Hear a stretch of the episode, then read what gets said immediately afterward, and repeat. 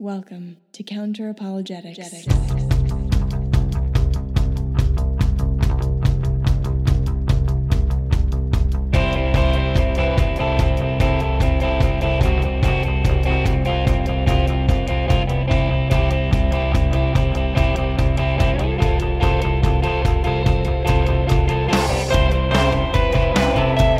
Welcome to Counter-Apologetics. I'm your host, Emerson Green, and today we'll be continuing our series on epistemology. Can testimony provide adequate justification for any of our beliefs, or is testimonial evidence basically worthless? A lot of skeptics and atheists seem to think it's either worthless or very close to it. So first, what is testimony? It's very complicated. Testimony is when other people tell you things. That's it. So why are skeptics so down on other people telling you things? Well, testimony can be unreliable. People make honest mistakes, they're subject to biases, their faculties can mislead them, not to mention people sometimes lie. Even setting that possibility aside, we have hard evidence that eyewitness testimony, for example, is unreliable. Of course, none of these people actually conducted those experiments themselves. They hear about that hard evidence on podcasts, YouTube channels, articles, and so on. Then they believe that you can't trust testimony on the basis of the testimony they received about its untrustworthiness. No one thinks testimonial evidence is the top shelf gold standard of evidence, that it's irrefutable proof, or couldn't possibly be misleading. So why do skeptics think it's so damning to point out that testimony is not an infallible guide to truth? There's a bit of a gap between X is fallible and X provides no justification for anything. Testimony does provide some justification, and it's fallible.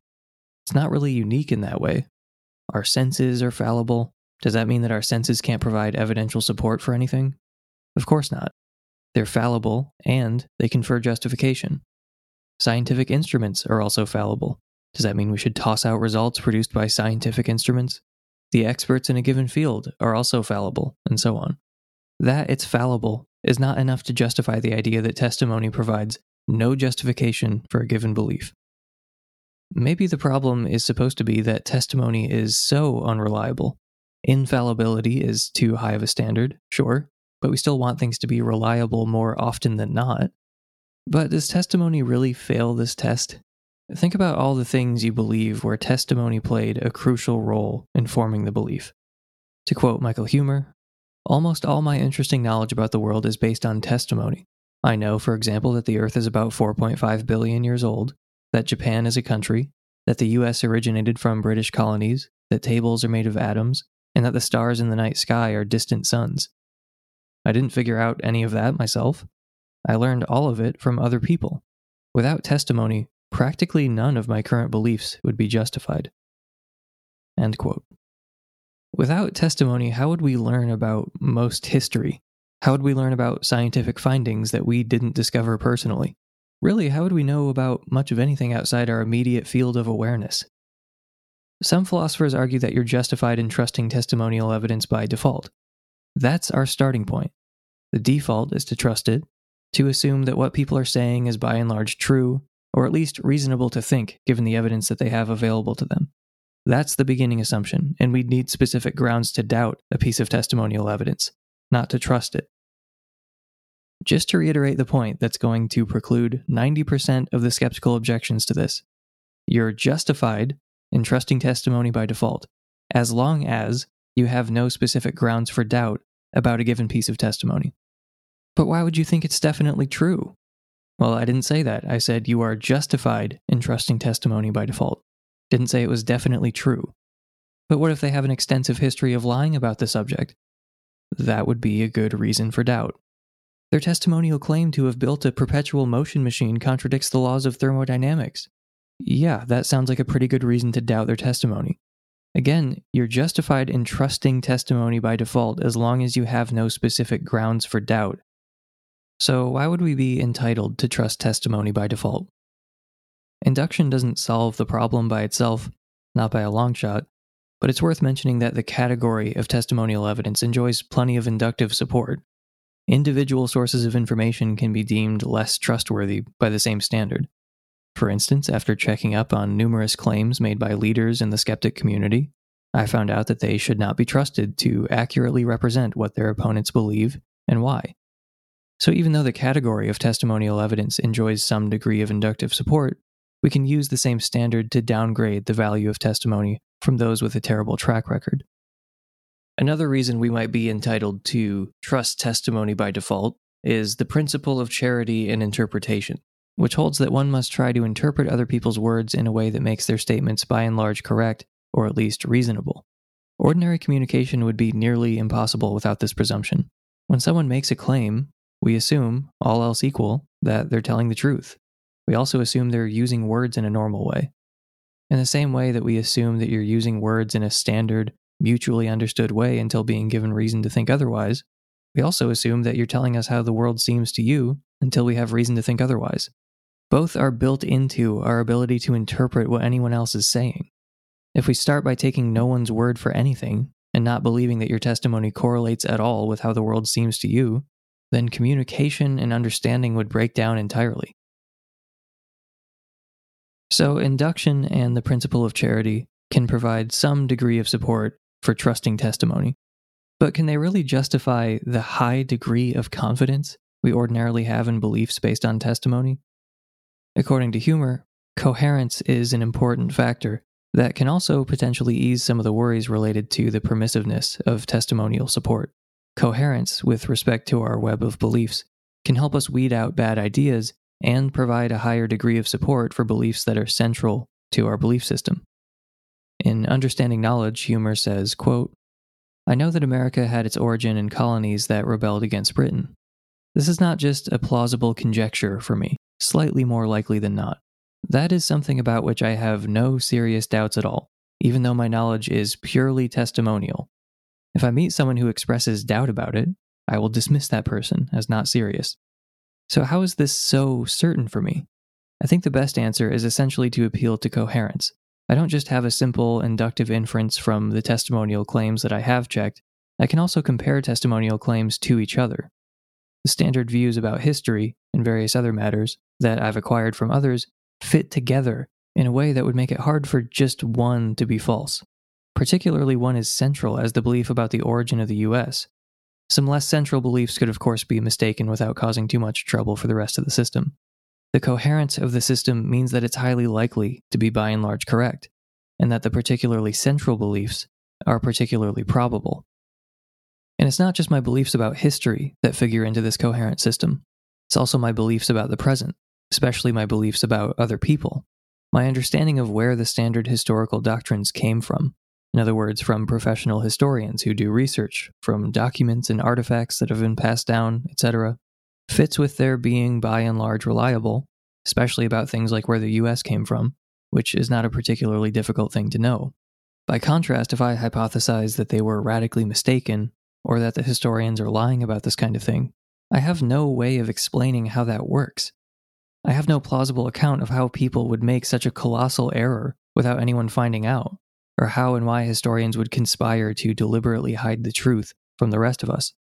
Any account I try to invent about how it might be that I'm radically wrong about how the U S was founded involves super implausible paranoid delusion-style stories. It requires supposing that historians, or some other nefarious actors, are unlike the normal people I've met in my life. All this is summed up by saying that my belief system is a lot more coherent with the belief that the U S was founded by rebellious British colonists than with its denial." End quote. By the way, accepting that coherence provides some degree of justification doesn't make you a coherentist, as opposed to a foundationalist. The disagreement between those two camps is over whether epistemic foundations exist, not over whether coherence provides any justification whatsoever. The foundationalist thinks that there are basic foundational truths that are justified without being based on other beliefs, and that the coherentist view can't get off the ground without implicitly making use of such foundations, despite their insistence to the contrary. A reasonable foundationalist will grant that coherence can justify. It's obviously not irrelevant with respect to justification whether a belief fits nicely with other well-established beliefs, or whether it doesn't cohere at all, whether a belief is central in our web of beliefs, or whether it's inessential, whether there is or isn't an alternative coherent theory that could explain our being systematically mistaken. If your beliefs fit together in a way that would make it hard for just one of them to be false, that's obviously not irrelevant with respect to justification, but it just doesn't make you a coherentist. You can still be a foundationalist and also accept everything I just said about coherence. But returning to testimonial evidence, testimony is an indispensable source of knowledge. Anyone who claims to reject it entirely has zero clue what they're talking about. However, it is a genuine puzzle as to why testimony should provide the high degree of justification we ordinarily act as if it does. Induction can help a little bit. The principle of charity and interpretation can also help. To quote Humer again, "The rational way of interpreting language, using the principle of charity, inherently presupposes that most statements are true, or at least apparently true, given the speaker's evidence." And finally, an appeal to coherence can justify the weight that we give to a good deal of testimony and help weed out testimony that we shouldn't trust.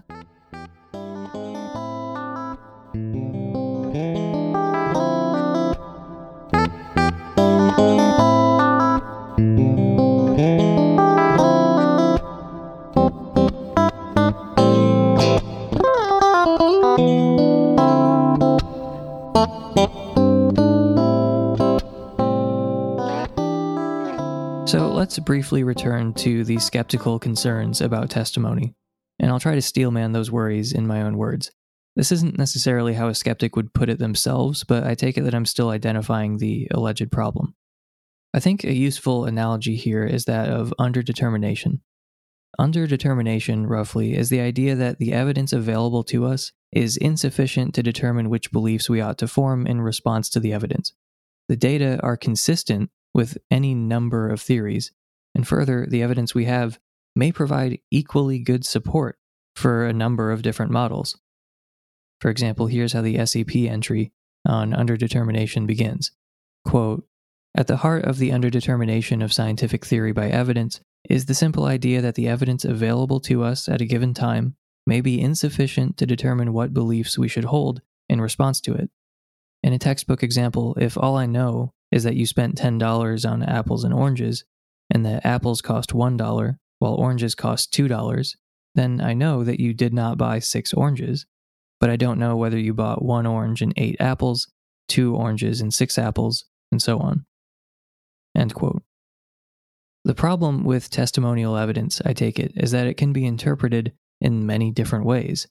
If you think about testimony of alien abductions, there's the more straightforward reading of it. In other words, they were literally abducted by aliens, but there are other ways of understanding how this testimonial evidence found its way to us. Of course, maybe the witness is lying or exaggerating, but we don't need to go there. There are a number of deflationary, skeptic-friendly interpretations of the testimonies of alien abductees. In fact, even those who believe that some alien abductions are genuine would still want to help themselves to these skeptical explanations in some cases, since no one believes that literally every single abductee is providing a veridical account of events. So one way to put the skeptic's problem with testimonial evidence is that there are many ways to interpret the data, the testimony, other than the face value interpretation.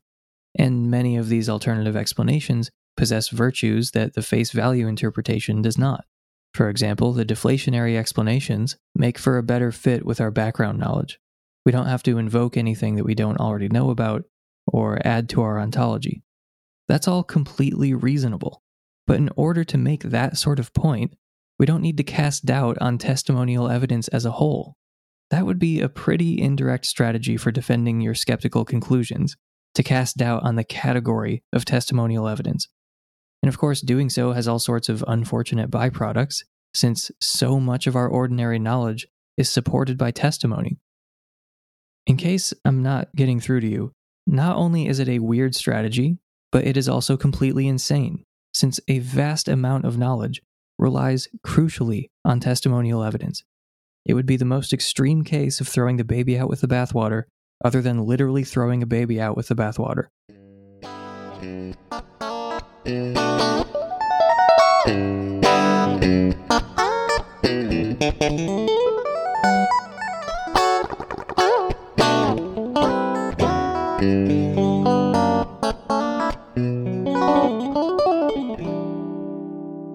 If If you're looking for some general epistemology stuff, I have a different series over on Walden Pod, where we're talking about some issues in epistemology that are not strictly related to religion and atheism. This has been Counter-Apologetics. Thank you for listening. I've been Emerson Green, and I'll talk to you next time.